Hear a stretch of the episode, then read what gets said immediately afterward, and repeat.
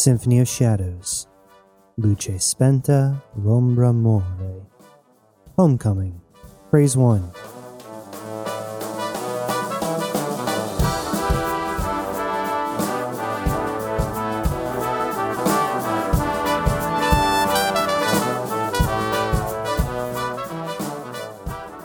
Captain Scully twirled the drive from finger to finger as she sat in the council room with Waruge.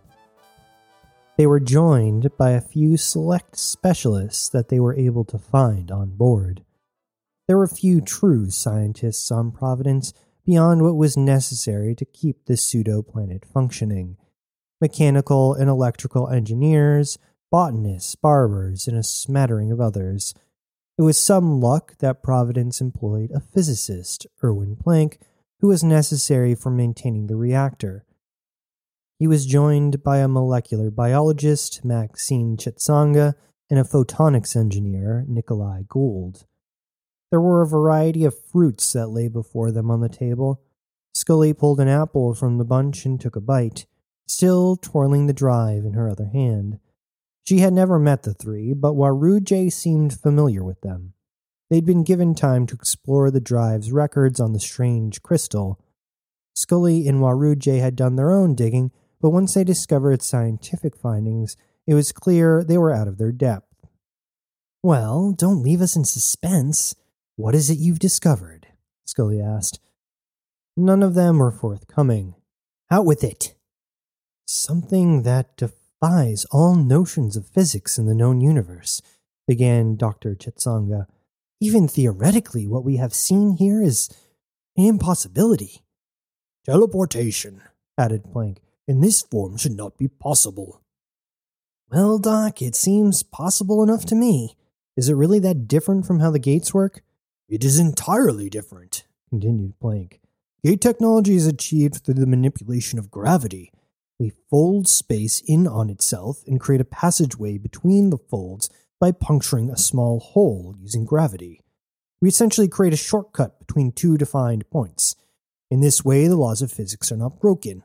The stability of the matter is maintained, and there's not technically faster than light travel, and the delicate fabric of space is preserved. This, he pointed to the drive, what you've shown us, is true teleportation. Well, Doc, put it in terms we can understand. An immutable law of physics, Cutton Gould, is that nothing can travel faster than light. It is the speed limit of the universe. Scientists have struggled with the practical theory of teleportation because, by its definition, it would allow faster than light travel. Quantum teleportation only serves as an entanglement between two atoms or photons across a significant distance and even that only refers to the direction an atom is spinning. It is the transferring of information, not matter.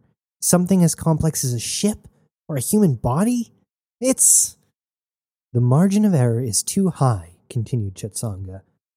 Assuming there was some way to transfer matter through quantum entanglement, one atom out of place would have catastrophic effects. Somehow, these crystals act as a perfect translator between particles and photons, said Gould. Once activated by a concentrated light source, the crystal converts mass into light. Each crystal is entangled to another, so the converted light is communicated to its partner crystal and it's translated back to matter. Or at least that's the best we understand it thus far. I don't care about any of this shit. Just tell us how we can get back to the constellation sector. Do we just need to find that huge crystal Knox towed away and pump it full of our cannons? It's not that simple, said Planck. The researchers conducted many experiments, and it appears there's a complex relationship amongst crystals. For one, when a crystal is shot with a laser, the matter surrounding it isn't teleported to the closest or even the largest crystal. Instead, the matter is transported to a mother crystal of sorts. For example, Planck grabbed a clementine from the bowl of fruits and quickly discarded the skin. Here is our crystal. Now, let's say we remove a slice and place it over here. Planck put the orange wedge on the opposite side of the table. And let's say that this is the constellation sector. Now, over here, he took the remainder of the clementine and placed it in front of himself. is where we are now. When the smaller wedge was shot, we were transported to the larger piece. You see the problem if we were to shoot this? he asked, as if he was some Eostam professor. Scully understood, though, and could not help but answer. He wouldn't return to the smaller slice. She lifted the clementine, but wherever this one came from. Exactly, nodded Planck, which we all must assume is this new Gaia the chart alludes to. Shit. So even if they find Knox in the crystal, it won't help. Scully threw her hands up in frustration. Perhaps, but there is hope, said Gould. There were a few promising experiments we discovered. Apparently, there's another way to connect the crystals. Tell us, said Waruge, who had been quiet until that point. The secret is in the laser, continued Gould. A laser has two primary variables that define it. If you imagine light as two connected waves, the first factor is the distance between the two waves, or the wavelength, and the second is the height of the wave. The experimenters discovered both factors contribute to the crystal's teleportation. The height of the wave modulates the area from which matter is teleported. The shorter the wave, the less area transported. And what of the wavelength? asked Waruge. The wavelength imprints itself on the crystal, said Gould, creating a signal that allows for travel in the other direction. In other words, from here, he lifted the almost full clementine, to here, he pointed to the wedge in front of Scully. Why didn't you just say that? asked Scully. This is easy then. All we need to do is shoot the crystal with the same laser and it'll bring us back to the constellation sector. Precisely, responded Gould. A man appeared in the doorway, seemingly out of breath. Pizarro? What is it? asked Waruge. We found it, he gasped through labored breaths. We found the crystal. What? The room erupted with a question. It must have, he tried to steady his breathing, broken off when they winched the thing. It's not much, but it's something. Scully jumped from her seat and approached the man, shaking him excitedly. You've done it, man. You've saved us all. Give it to me. Pizarro's eyes flicked to Waruge and back to Scully. Don't look at him. We're on the same team here. Scully opened her palm and placed it in front of Pizarro's face. Now. Pizarro looked to Waruge again. He must have nodded because Pizarro reached into his pocket and removed a shard of purple glowing crystal. He placed it delicately in Scully's hand, and she held both it and the drive up close to her eyes. Her nostrils flared at the two objects. So small, yet you have caused all this trouble. So all we need to do now is shoot this thing with a laser and we'll be back home? asked Scully. Gould grimaced. It's not that easy, unfortunately. It appears the frequency of the laser must be exactly the same as the one that hit it. Even if we could find the same type of gun used by Cybele, it would not bring us back. Perhaps we could estimate the frequency and adjust, but we may only have one try. If we got it wrong, it would merely bring us to the larger crystal that Knox left with. Or worse, there's still so much we don't understand. You're right, agreed Scully. It's not worth the risk. We'll just call Cybele back, along with Red and Woods, to the stars with Knox and his crew. Scully activated her HUD and signaled it to Radio Cybele. They had received a message a day or so ago, but hadn't heard from them since. Captain, do you read me? There was silence on the line. Captain. was damn it. Scully tried Rednecks, but there was no reply. She tried members of their crew, but no luck. Waruge, can you track their ships? Waruge engaged a console on his mag chair, but his face spoke of his failure. Shit. Where are they? Did Knox? Unlikely, interrupted Waruge. They are probably out of range. But they connected with us not that long ago. Is there no way for us to call them back? asked Scully. Not at the moment, responded Waruge. We'll have to wait. Or, Scully tossed Waruge the crystal, which he caught awkwardly. We could use this to teleport to the crystal and get the jump on Knox. Waruge considered a moment but shook his head. tempting, but we must trust in the others to deal with him in return. The population has calmed considerably at great effort. Any more surprises will shatter the fragile peace we've manufactured. We wait and discover whatever else we can. Waruji lifted the crystal and extended it toward the three scientists. Take it. You'll make more use of it than we will. If you find anything, you will contact us immediately. Pizarro. Yes, sir, the man responded. You and five of your most trusted crew are to monitor these three. They are not to speak with anyone outside of me, Scully, or yourselves. You understand? Aye, sir, he responded simply. You're the man. Follow me. The scientists knew better than to disagree.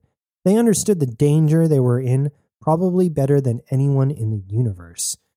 They all rose and followed Pizarro out of the room, leaving Scully alone with Waruji. Waruji made to leave, but Scully stopped him. It's time we talked. About what? he asked innocently. You know what. Providence? The pardon? Scully nodded her head. Several shits are hitting some huge fans right now, and the mess is everywhere. I need to know if you're with me in cleaning it up. Ah, so this is your play at power. You want to lead and you wish to take Woods' offer. What if I do? This is our opportunity, Waruji, to build something truly our own. Cernois is gone, and it's best for us if he stays that way. It's only a matter of time before the Divine Republic truly attempts to stop us. This is better than what we ever could have hoped. A new start for us. Maybe I am tired of new starts, Scully. I am old, and I like the niche I've carved in this corner of the universe. Nothing would change for you, man. We all know who makes Providence run. The entire operation would fall apart without you. The only difference will be our legitimacy. Avery and Cernois, they're legends, and we would be nothing without them. But that time has passed. We are a people now. We've done something that no rebel group ever achieved. But we will become them. In name, perhaps, but they'll not be able to truly control us. The constellation sector will be ours to govern perhaps for a time, but think on what we've just learned. The crystals are a secret for now, but there will be no hiding this forever. Not unless we remain here forever. People will talk, and the Republic will learn, and they will rest at nothing to acquire these crystals. Even more reason to capitulate to Woods. He is one of us, and if him and the others are successful, we will bring back the larger crystal and sell it in pieces to them we will become rich beyond imagining and an invaluable asset to the Republic. So I ask again, where do you stand on this? I stand with Providence, and I will act in her best interest. Always. Scully smiled. Well, then I will be sure to align Providence's interests with my own. If Cernois lives, Waruji added, it will complicate things. I know, if he does, what will you do? asked Waruji. I don't know. She did, but refused to give Waruji the pleasure of hearing her say it. His time is done. I will continue to try and reach Cybele, said Waruji. What will you do? Plan for the worst and hope we catch some breaks. Goodbye, Waruji.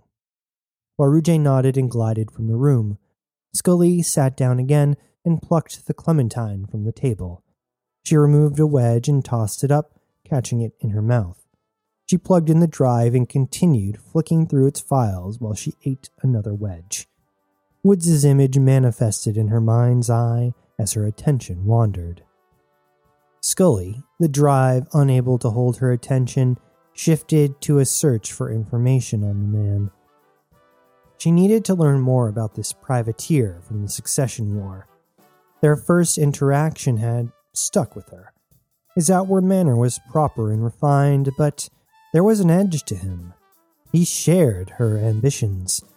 And together, Scully finished the last wedge of clementine and licked her fingers.